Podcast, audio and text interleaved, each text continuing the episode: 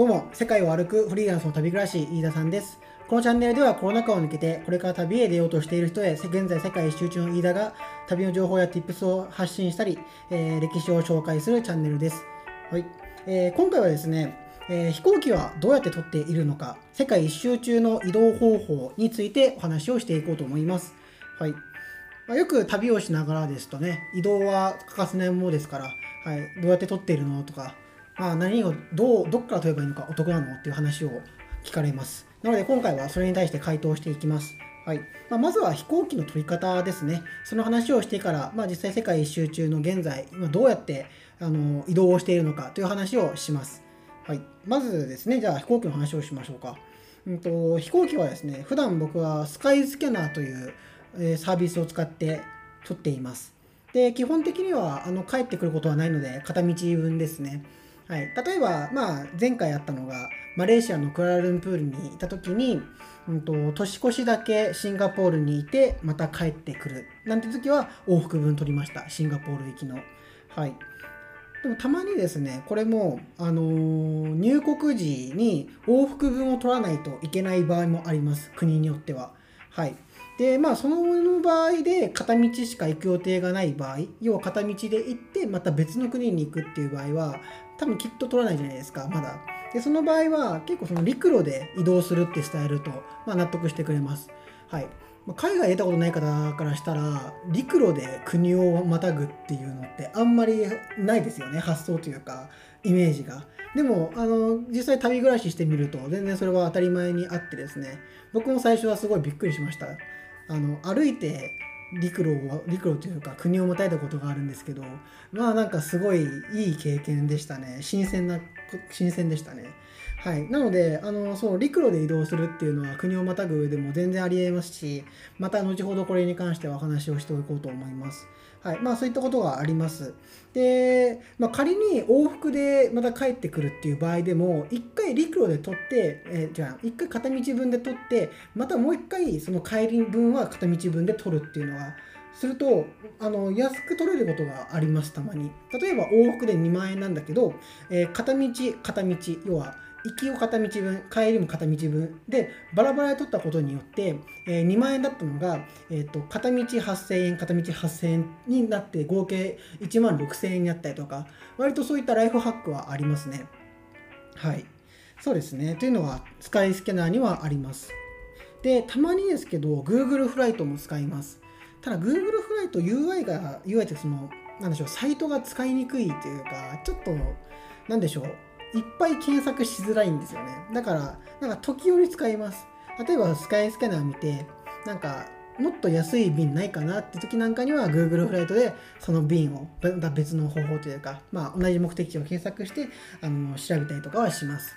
はい。なのでまあ、一応どっちも、どっちもっていうか Google フライトもブッキングマークはしてパソコンの中に、はい、たまに見ます。まあ、これが取り方ですね、飛行機の。はい。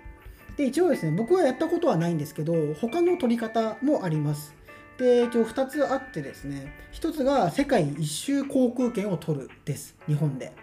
で、これどういうものかというと、あの日本を出るときにはもうすでに世界一周のルートが決められているチケットですね。この日はこのチケットみたいなのかな多分。ちょっとわかんないんですけど。はい。例えば、え、ー、と、日本一周分のチケットでしたら、えっ、ー、と、まず日本から韓国、タイ、えー、トルコ、イタリア、スペイン、メキシコ、日本なんて決められた飛行航空券を、うん、まあ50万ぐらい買えるんですかね。ちょっとわかんないですけど。で、買って取るっていう方法もあるみたいです。これ僕も最近教えてもらいました。はい。であともう一つが、まあ、これは、あのー、飛行機じゃないんですけど、クルーズツアー。あのピースボートみたいな、ああいう方法でも、あの、移動というか、あの、まあ、取れますよね。移動方法は。はい、でもここからこの今飛行機について話をちょっとしてきたんですが、まあ、ピースボートみたいに旅の移動方法についてお話をしていこうと思います。割とこっちの方が今回は本題かもしれないです、はい、で主な国をまたぐ移動方法ですが、えー、6つあります。6つ。6個ですね。はい、1つが飛行機。2つ目バス。3つ目電車、えー、4つ目タクシー、えー、5つ目徒歩。6個目、えー、船です。はい。そうですね。それぞれあります。例えば飛行機に関してはもう説明したんで割愛します。で、バスに関しては、まあ、全然バスであるありますね。はい。例えば、うんと、僕がバスで乗ったのは、あまあ、これはまたちょっと後で送ります。うん、ちょっとまたこれは割愛します。また後で話すので。はい。一応バスの取り方はですね、アジアの場合、まあ、具体的な取り方も説明しちゃいます。アジアの場合は、えー、12 g っていうアプリがあります。12Go って。はい。えー、そうですね、12号、12号から予約をすると、はい、便利です。で、まあ、理由はすぐに予約できるからですね。あとは見やすいです。はい。でもたまに出発地だ出発地の地図が出なかったりするので、僕は一回それであの場所を間違えて、はい、バスを逃したことがあります。はい。まあ、その辺だけ注意すれば、あのすごく便利なサイトです。まあ、あとは PayPal で決済できるので、クレジットカードで弾かれることもないので、はい、僕はすごいこのサイトは重宝してます。で、ヨーロッパの場合は、ローマツーリオっていう、えー、ローマは LOME で、2が2ですね。2、2。で、リオが R RIO で、2、えー、RIO で、ローマツーリオを参考にします。で、ローマツーリオっていうのはナビみたいな感じで、えっ、ー、と、まあ、行きたい場所、例えば、えっ、ー、と、ローマからアテネとか、え、イタリアだったら、ギリシャかあれは。うん。うん、ちょっと、あうん、多分、それギリシャですね。はい、ギリシャで。その場合、それを検索すると、ナビみたいな感じで、この際出てくるんですね。例えば、船の、えっ、ー、と、電車の場合はこれです。バスの場合はこれです。みたいな。はい。で、その出てきたルートの下の方にサイトがあって、そのサイトをクリックすると外部サイトで遷移して、っていった感じです。はい。であとはま国内の電車なんかも調べられます。例えばジョージアっていう僕がいた国なんかは、ジョージアの飛びリシっていう人から西海岸にあるバツミっていうとこまで電車で普段は行くんですけど、そういう時なんかもこのローマ通業から僕は調べていました。はい。で、まあバスの、まあもっとより具体、えっと、なんでしょう。もっとより例えば市内を移動するためのこれ今回これは国をまたぐじゃないじゃなくて市内を移動するためのバスの乗り方とかはあのそういった交通機関に関してはムービットっていうアプリを使っています。はい、オレンジ色のロゴが印象的なアプリです。ムービット。はい、そうですね。こういった感じの移動の仕方をしています。で、国境越え、ここからはですね、えーと、僕は国境を越えた話をしていこうと思います。より具体的な話になります。まずですね、うんと、まあ、エピソードといってもこういう感じで言ったよっていうのと、あと、まあ、ちょっとハプニングなんかも交えて話していければと思っています。えー、まず飛行機編です。まあ、大体国境を渡るときは飛行機が、まあ、一番多いんですよね、なんだかんだ。で、例えば僕がタイからバリ島行ったときにちょっとまあ、あったハプニングなんですけど、えっ、ー、と、まあ、出発が遅れた、遅れてですね、本来は、えっ、ー、と、21時夜の9時出発のはずが、え、ー、とまあ、何かしらの不手際で不手際というか、まあ、何かあったんでしょうね、まあ、タイなんで そういうの結構あります。そう9時出発が、うんと、23時ぐらいに出発に変更したんですね。でそれで変更しましたってなってえっ、ー、とまあ乗り込むわけですよ。その時間の前に。はい。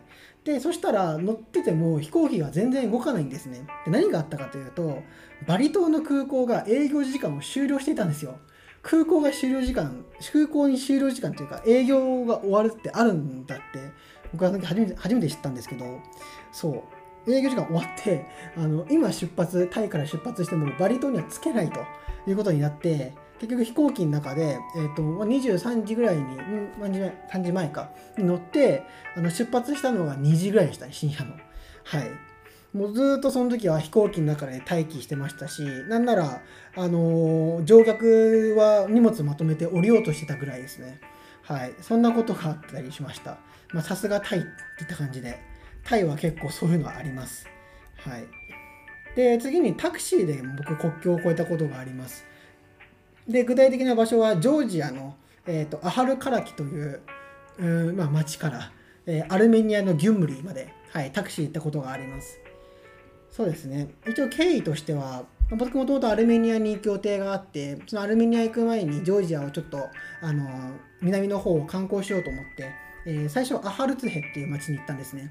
で、本当はアハルツヘからジョージアのエレバンっていう首都、僕が目的地としてた首都に行けるっていう話を聞いて、アハルツヘにじゃあ行こうとしたんですけど、いざ行って朝タクシー、えー、と一応マルシトカっていうバスに乗る、まあ、バスに乗って連れてって行けるって言われてたんで朝行ったらそれがなくてですね、えっと俺らが行けるのはアハルカラキまでだとアハルツヘからはいって言われて、まあでも、春からきに行けば、もしかしたらバスあるよって言われて、それでなんか、まあ、しぶしぶ乗って行ったんですけど、まあ、いざ着いたら、春からきにはなくてですね、バスが。はい。で、タクシーのうんちゃんにどうやってここからアルメニア行ったらいいって聞いたら、もうタクシーしかないよって乗ってけって言われて、それは、それで、はい、あの、3000円ぐらい払って、アルメニアを、アルメニアにタクシーで国境ん？国をまたぎましたね。タクシーで国またぐって相当ですよね。はい、で一応アルメニア、えーと、アハルカラキからそのアルメニアの人のエレバンって結構距離あるんですよ。はい、なので一応ギュンムリーに関ギュンムリーでしたらもうまっすぐ下に下っていくだけなのでギュンムリーまで連れてってやるって言われてそれでギュンムリー行きました。でまあ道中そうですねもう何もない火星みたいなところをずっとタクシーで飛ばしていただいてで国国境のその検問所に関しても全然人がいなかったんでもうすぐさーっとはい。抜けることができてユームリに行きました。でそう合計で多分タクシー乗ったの2時間ぐらいですかね。2時間ぐらいタクシーに乗って3000円ではい国をまたぎました。でその後おじさんからあのエレバエレバンエレバンっていう、まあ、首都に行くまでに、まあ、1時間2時間かかるから俺連れてってやるよって言われて。でいくらって聞いたら3000円で行ってやるって言われて。はいあのー、まあいい話ではあるんですけどでもまあ一応ギュンブリも都内なんでそこで僕はあの断ってあの違うマルシュットカーに乗って無事目的地にたどり着いたって話があります。はいまあ、なかなかタクシーで国境を越えるっていうのはあんまりレアだと思います。はい、では次にですね歩きで国境を越えたという話があってですね、えっとこれもジョージアなんですけどジョージアからトルコです。はいえっとジョージアからトルコってもう下がジョージアがあって下がトルコなんですけど、はいあのジョージアのバツミっていう国、えーと、町からトルコってトルコのその、まあ、トルコ入る前の検問所までであのバスで30分とか45分ぐらいで行けるんですよ。はい、で全然歩いてもうそこからトルコに行ってそうですね入国も全く何でしょう問題ないというかまあ手荷物検査したかないやもう検問所入国審査してすぐさらっと入りましたね。はい。で歩いてトルコの市内の方までちょっと行ってえっ、ー、と何て言うのかなこサルピだっけ？まあでもはいトルコも初めて初トルコは歩いて国境を越えました。日本人からしたら歩いて国境を越えるってないですよね絶対に。日本から歩きで国境っていうのは。船なら分かりますけど。でもそんな感じでしたね。全然歩いて国境を越えるっていうのは意外と他の国とかあったら珍しくない事例です。はい。自転車とかね、あとは。で、まあ、次に、マルシュットカーです。はい。マルシュ、ん？マルシュルとか、マルシュルとかですかね。ちょっと僕これ、発音がわかんなくて。でも、小型バスです。具体的には。バスよりでかくないけど、なんか、ミニバンみたいな感じのバスに乗って、ミニバン？バンか。はい。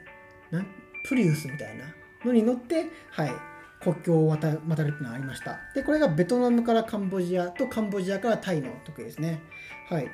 まあ、これに関しては事前にタイとかあのカンボジアとかベトナムにはあの街の至る所にそういったなんでしょう乗り場があるんですよ乗り場というかその乗り場の、まあ、チケットが買えるお店みたいなのがあってそこでチケットを買ったりとか、まあ、ないしはあの先ほど紹介した 12GO っていうアプリからバスを取ればあの渡れます渡れとかチケットを取って乗って国境を越えれますであのビザとかも取る人があってですね例えばカンボジアはビザ必要だった気がするな。そうですね必要でしたね。でそのビザ取ってない場合はもうそのマルシュルとかの,、まあそのうんまあ、ミニバンの中でその運転手だったりマネージャーの人にお金を払ってビザを取ってくれるって感じでした。で、まあ、バスの中でもパスポート回収されちゃうんですよ。で回収されてなんかそうですね回収されてないな。違うな。一回降りたんだ。一回降りてで検問所を渡ってまたバスに乗って合流していくみたいな。そういった感じでしたね。はい。だ基本東南アジアの移動をする方ってバスが多いと思います。でなぜなら、まあ、飛行機の方が早いんですけどバスがまあめちゃくちゃ安いわけですよ。例えばベトナムからカンボジアを渡るときも900円ぐらいで国境国境というかまあ行きましたね。はい。カンボジアタイムも確か900円とか、まあ、2000円もしなかったはずです。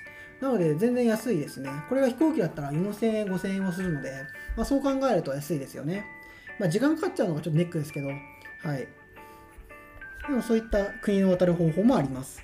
で、一応最後はですね、最後じゃないな。えっと、僕は未経験だけどそういう渡り方もあるよっていうのが、電車と船です。電車と船でも、はい、国は渡ります。で、例えば電車だったら、タイとラオス間は電車ですね、基本的に。まあ、バスもあるかもしれないんですけど、はい。あとは船に関しては、これ僕これからやろうとしてるんですけど、トルコのイズミルっていうところからギリシャのアテネなんかは結構船で渡る人は多いです。確か片道90ユーロぐらいで行けるって話をちらっと聞いた気がします。はい。といった感じですね。はい。これらが、まあ、国境を越えエピソードです。では最後に、まあ、何でしょう。その空港の、また飛行機に戻るんですけど、お得な取り方を全部3つ紹介します。はい。まず1つが、閑散期を狙うです。まあ、シーズンを外す。あ会社員しながらこれは難しいかもしれないんですけどやっぱり閑散期は安くなります例えばギリシャとか、あのー、サントリーニ島なんかも最近友達が行かれてたんですけど、はい、なんかはシーズンがやっぱ8月、まあ、7月、まあ、6月かな、まあ、でもそういった日本でいう夏の時期とかが結構人気なんですけど逆に冬の寒い時期ってあそこ人全然いないいないみたいで、はい、だからこそあのすごい安く行けるって言っていました。でまあこれは全然人の話でやって僕もそういった経験をしたことがあって例えばあのジョージアのクタイシっていう町は、まあ、そもそもジョージアっていう国はヨーロッパと近いし結構交通ん？航空会社も多いので安く行けるんですねで特にその冬のあのまあ寒い時期なんかにはすごい安いです例えばクタイシからギリシャって冬の間だと往復8000円でできるんですよ行けるんですよとかはい閑散期は安いですねであとは日付や月を変えて調べてみるですね。はい。うんと例えば、そうだな、具体例が難しいな、これ。うんと、あ、まあそうですね。例えば3月は高いけど、4月にすると安いなんて言ったことがあったりとかあとはもっと具体的に言うと4月1日は安いけどじゃ高いけど4月の8日なら安いみたいなはい、その日付を変えただけで2倍3倍安くなるっていうこともあるので航空券取るときはその辺もじっくり見ると、はい、安く取れたりしますね。で最後1つも最後の3つ目が特定の町ではなくて国で調べるです。例えば成田空港からこのここまでとかって検索をするんじゃなくて日本って検索を打って他の国その行きたい国を調べると割とその羽田空港から出てますとか、まあ、あとはそうですね関西空港からの方が安いとかってあったりするんですよ。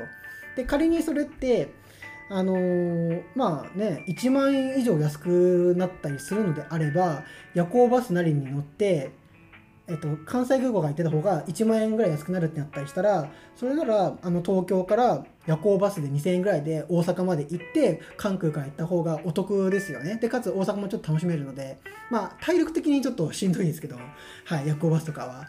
でもそういった、はい、取り方もありますね。なんででこれ特定の街にするとそうあの、ね、要は成田空港からしかルートは出てこないわけですから検索するときに。だからその料金しか出てこないっていうのがあって。はい、なので安く済ましたいのであればあのより具体的にではなくて抽象的に検索を押すと出てきます。例えばギリシャとかでもねギリシャから他の国に行きたいな、えー、ギリシャに今アテネにいるからアテネから他の国に行けないかなっていう時にアテネで検索を打つのではなくてギリシャで検索を打って探してみると安かったりとかアテネ以外のとこから。はい。っていうのがありますね。例えばジョージアもそうなんですけど、まあ、ちょっと話長くなってしまうので、こう割愛しますが、でもそういった感じでお得に取る方法はあります。はい。といった感じで、そうですね、今回は、えーと、飛行機はどうやって取っているのっていう話から、世界一周中の、まあ、国をまたぐ上での移動方法について紹介させていただきました。はい。まあ、このチャンネルではこういった感じで海外で海外旅行だったりとか、まあ、海外旅をお得にハックする tips なんかを紹介していますので、ぜひ今後も聞いていただけると嬉しいです。また僕のノートだったりとか、Twitter でもこういう発信してますので、よかったらチェックしてみてください。といった感じで今回は以上となります。ありがとうございました。